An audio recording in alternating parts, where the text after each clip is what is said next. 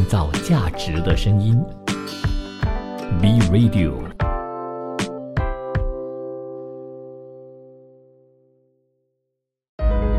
聆听世界的声音，观察全球的变化。世界七十二小时。来关注东盟方面的新闻。印尼央行总裁贝利表示，在2023年期间，由于印尼经济根基状况至2022年有所好转的缘故，预估呢盾币汇率将会趋于城强。他说，印尼经济根基状况越加好转，这可以从游资进入该国金融市场有所增加反映出来。2022年度流进该国国内金融市场的游资多达24亿美元，而且踏入2022年底，印尼市场通胀率。也处于受控的状况，因此贝利热乐观认为，今年上半年的核心通胀率将从原先的百分之五点五降为百分之四以下。自从新冠大流行开始显示缓和之后，消费市场业绩将会迅速的增长。这与政府撤销社区活动限制措施之后，社区的流动性大幅增加是一致的。在二零二三年期间，尽管全球经济增长前景不乐观，印尼的经济依然将会持续的增长，预计全年经。经济增长可达到百分之四点五到百分之五点三之间。另一方面，为了满足全球市场对棕榈油日益增长的需求，印尼棕榈油产量也随之上升，并且呈良好的发展趋势。但是，对棕榈油生产而导致环境破坏的舆论依然是具有挑战。作为全球棕榈油最大的生产国家，印尼如何应对，并且在全球市场上建立良好的声誉，也成为了印尼棕榈油在近年来所面临的一大挑战。棕榈油是印尼的战略性产品。二零二一年，印尼从棕榈油以及衍生产品的出口创汇三百五十亿美元。棕榈油行业目前正在积极转型，提升生产以及消费的可持续性。印尼在二零一九年至二零二一年期间是全球最大的棕榈油生产国，占世界棕榈油总产量的百分之五十八左右。印尼继续积极应对全球市场动态，其中包括来自欧美市场对可持续棕榈。油产品的需求，而在亚洲市场，中国等多个进口国也开始关注可持续以及环保产品。在实施可持续棕榈油战略方面，印尼棕榈油协会沟通主任多凡就指出，印尼棕榈油百分之七十都是对外出口，在一千六百三十万公顷的棕榈油种植园当中，百分之四十一都是小农种植。政府需要加大力度来生产可持续棕榈油，向全球市场正面的宣传，通过实施印尼可持续棕榈认证，以确保棕榈油来自可持续的来源。印尼农业经济学专家。巴塔努尔就说，印尼棕榈油种植原土地管理与安置方面也是一大挑战。面对当前国内外种种的问题，政府与各方需要协同合作，履行不毁林、不开发泥炭地、不剥削的一系列承诺，满足市场需求，实现可持续生产的目标。这名经济学专家和协会主任都表示，棕榈油是当今最具争议的植物油之一。一方面能够推动发展，产生显著的经济效益，减贫、解决就业，为政府带来大量的收入；另一方面，棕榈油产业的快速增长也对环境产生了影响，引发许多环境问题相关的负面消息，比如生物多样性丧失、气候变化加速等等。面对众多的负面宣传，尤其是欧盟市场的严苛要求，以及如今。来自中国的绿色信号，印尼政府致力通过采取政策，提高印尼可持续棕榈油标准认证，履行可持续发展的承诺，作为在供应链中创造转型变革的一部分，并且取得全球市场的可持续认可。相信这方面呢，马来西亚也可以向印尼取经啊。再来关注印尼的消息。印尼中央统计局 BPS 发布数据显示，二零二二年到印尼的外国游客达到五百四十七万人次，比上年增长百分之二百五十一点二八。只是这个数字呢，还是无法与大流行爆发之前相比。不过呢，这显示出积极的趋势，并提供了更多乐观的情绪，也就是二零二二年到二零二三年经济将会继续的复苏。二零二二年十二月到印尼的外国游客大约为八十九万五千一百二十人次，比去年同期增长百分之四百四十七点零八，与十一月相比增长百分之三十六点一九。十二月入境印尼的外国游客最多来自新加坡九万九千三百九十人。人次，马来西亚九万九千三百八十人次，澳洲七万九千四百人次。十二月，印尼星级酒店的客房入住率也达到百分之五十六点九，比二零二一年十二月上升五点三三个百分点，与十一月相比上升二点四九个百分点。二零二二年一月到十二月，国内航空运输旅客人数为五千二百六十万人次，国际旅客人数为七百一十万人次，分别比二零二一年同期增长百分之七十四点八一以及百分之一千零三十点八六。二零二二年十二月，印尼国内航空运输出境旅客人数为五百三十万人次，较二零二二年十一月增长百分之十四点二六；前往海外目的地的旅客人数增长百分之十四点八七，至一百一十万人次。这个增长是由于学校假期以及新年假期推动人员流动。最后来关注泰国的消息。泰国清真食品行业拥有光明的未来。除了出口市场保持稳步的增长，穆斯林消费群体购买力逐年提升，也在为该国清真餐饮业创造了可观的收入。二零二二年前九个月，泰国清真食品出口总值四十六点八亿美元，同比增长百分之六十四。同期，穆斯林入境游客总人数也接近一百三十万人。根据泰国国家统计局二零一九年的数据，目前全全泰国大约有三百六十三万九千二百三十二名穆斯林，占全国总人口百分之五点四。而作为继佛教之外泰国第二大宗教群体，泰国穆斯林的消费购买力正在呈现逐年提高的趋势。与此同时，泰国还是亚洲国家当中最受穆斯林国际游客喜爱的三个旅游目的地国家或者地区之一。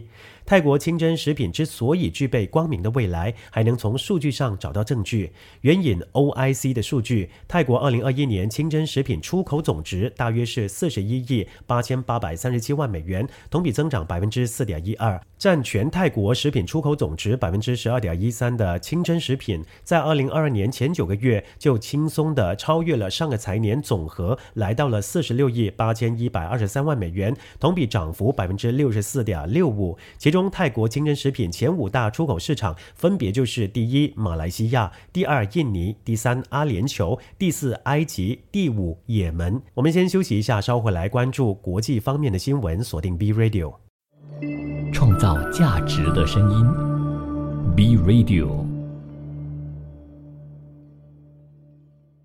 虽然我们正式的进入癸卯兔年，可是呢，在这癸卯兔年，我们还是摆脱不了裁员的消息。面对个人电脑需求暴跌，戴尔就宣布将会裁员大约六千六百五十人，成为最新一家裁员数量在数千级别的科技公司。根据报道，该公司面临的市况继续的恶化，未来高度不确定。公司发言人就说，裁员数量大约占戴尔全球员工总数的百分之五。在经历了疫情期间的个人电脑热潮以后，戴尔。和其他硬件制造商的需求纷纷见顶。行业分析公司 IDC 就表示，初步数据显示，二零二二年第四季度个人电脑出货量大幅下降。主要公司当中，戴尔的降幅最大，比二零二一年同期下降了百分之三十七。戴尔大约百分之五十五的收入来自于个人电脑业务。另外，线上约会服务公司 Match Group 效法美国公司的做法，借裁员以控制成本，在旗下约会网站 Tinder 营收趋缓之际，宣布裁减大约百分之八的人力，也就是大约二百名员工。根据报道，人力精简主要是针对新人招聘等等的部门。裁员行动正在美国境内进行，也在其他的国家展开。Match Group 日前公布了并不乐观的季度营收预测，并将此归因于经经济艰困、美元走强以及丁的产品执行不佳，产生了严重的影响。Match Group 去年第四季支付了大约三百万美元遣散费和类似的费用，如今表示预计二零二三年还需付出这类费用大约六百万美元。至于上个月宣布裁员一万八千人的亚马逊，上个星期发布了最新财报，显示二零二二年第四季度亚马逊净销售额一千四百九十二亿美元，同比增长百分之九，公司净收入三亿美元，同比下跌百分之九十八。亚马逊二零二二年净销售额五千一百四十亿美元，同比增长百分之九，创下公司上市以来最低增速。亚马逊二零二二年净亏损达到二十七亿美元，股价下跌近百分之五十。亚马逊将二零二二年的亏损归因于对电动汽车初创公司 Rivian 的投资。根据报道，亚马逊持有 Rivian 公司百分之二十的股份，在定价失误等等因素的影响之下，Rivian 的股价二零二二年下跌百分之八十二。该公司二月一号表示，计划裁员百分之六，大约八百四十人将会受到影响。二零二二年第四季度，亚马逊就已经开始通过关闭部分的电商店、削减项目以及冻结招聘等等方式来控制成本。亚马逊预计，二零二三年第一季度公司净销售额将在一千二百一十亿美元至一千二百六十亿美元之间，同比增长百分之四到百分之八。谷歌和苹果上个星期也公布了2022年第四季度的财报，其中多项的重要指标都低于预期。三家科技巨头公布财报以后，股价全部盘后下跌。谷歌早前宣布裁员一万二千人，占全体员工总数百分之六，这也是该公司有史以来规模最大的裁员。谷歌加州总部和纽约大约五十名员工分别在当地时间二月一号以及二月二号走上街头抗议，以支持数千名被解雇的同事，并且呼吁各界关注分包工人的工资收入。这两次示威活动都是由劳工组织 Alphabet 员工的工会所组织，这是一个没有集体谈判权的少数工会。成员包括谷歌的分包工人以及员工。几十名分包工人在加州总部举行的集会上，公开反对谷歌给出的劳工条件，包括非常低的工资、没有福利。而这些员工的职责包括审查内容、协助训练公司的人工智能算法、筛选 YouTube 视频片段以及搜索广告当中的冒犯性或是敏感内容。员工认为他们的工资和福利远远低于谷歌为其他直接合约员工所制定的最低。标准以及福利，我们再来关注美国劳动力市场是否真的如最新就业报告所示的那般强劲，还是被不靠谱的调整给影响了呢？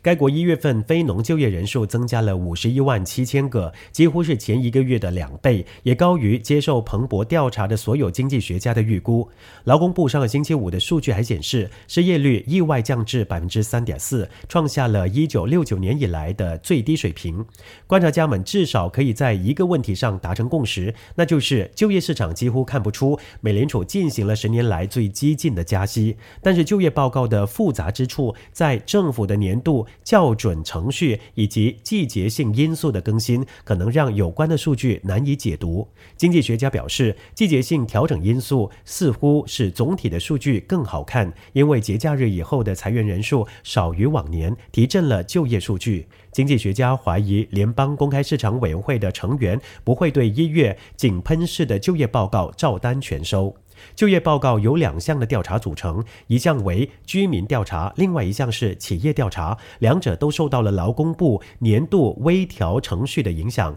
很难说美联储将如何看待数据。其他指标，例如职位空缺以及处于历史低点的失业救济申领人数，显示劳动力需求大致保持不变，依然大大的超过供应。经济学家认为，预计二月就业增长将会出现回调，似乎是合理的。但当美美联储三月开会的时候，劳动力市场将会保持吃紧的状态，而美联储认为劳动力市场太紧俏，最新的非农和失业数据不会改变这种情况。美联储升息一码，信用卡的年利率 APR 平均已经接近百分之二十，而且还会继续的上升。根据信用数据公司环联的数据，二零二二年年底信用卡债务总额达到九千三百零六亿美元，新高，比一年前多了百分之十八点五。计算显示，接近百分之二十的年利率，如果以最低限度的金额支付平均信用卡余额，需要十七年以上才能付清债务。总体上，第四季度新增了二亿零二百万个。新信用卡的账户主要为 Z 世代或者是十八岁到二十五岁的族群，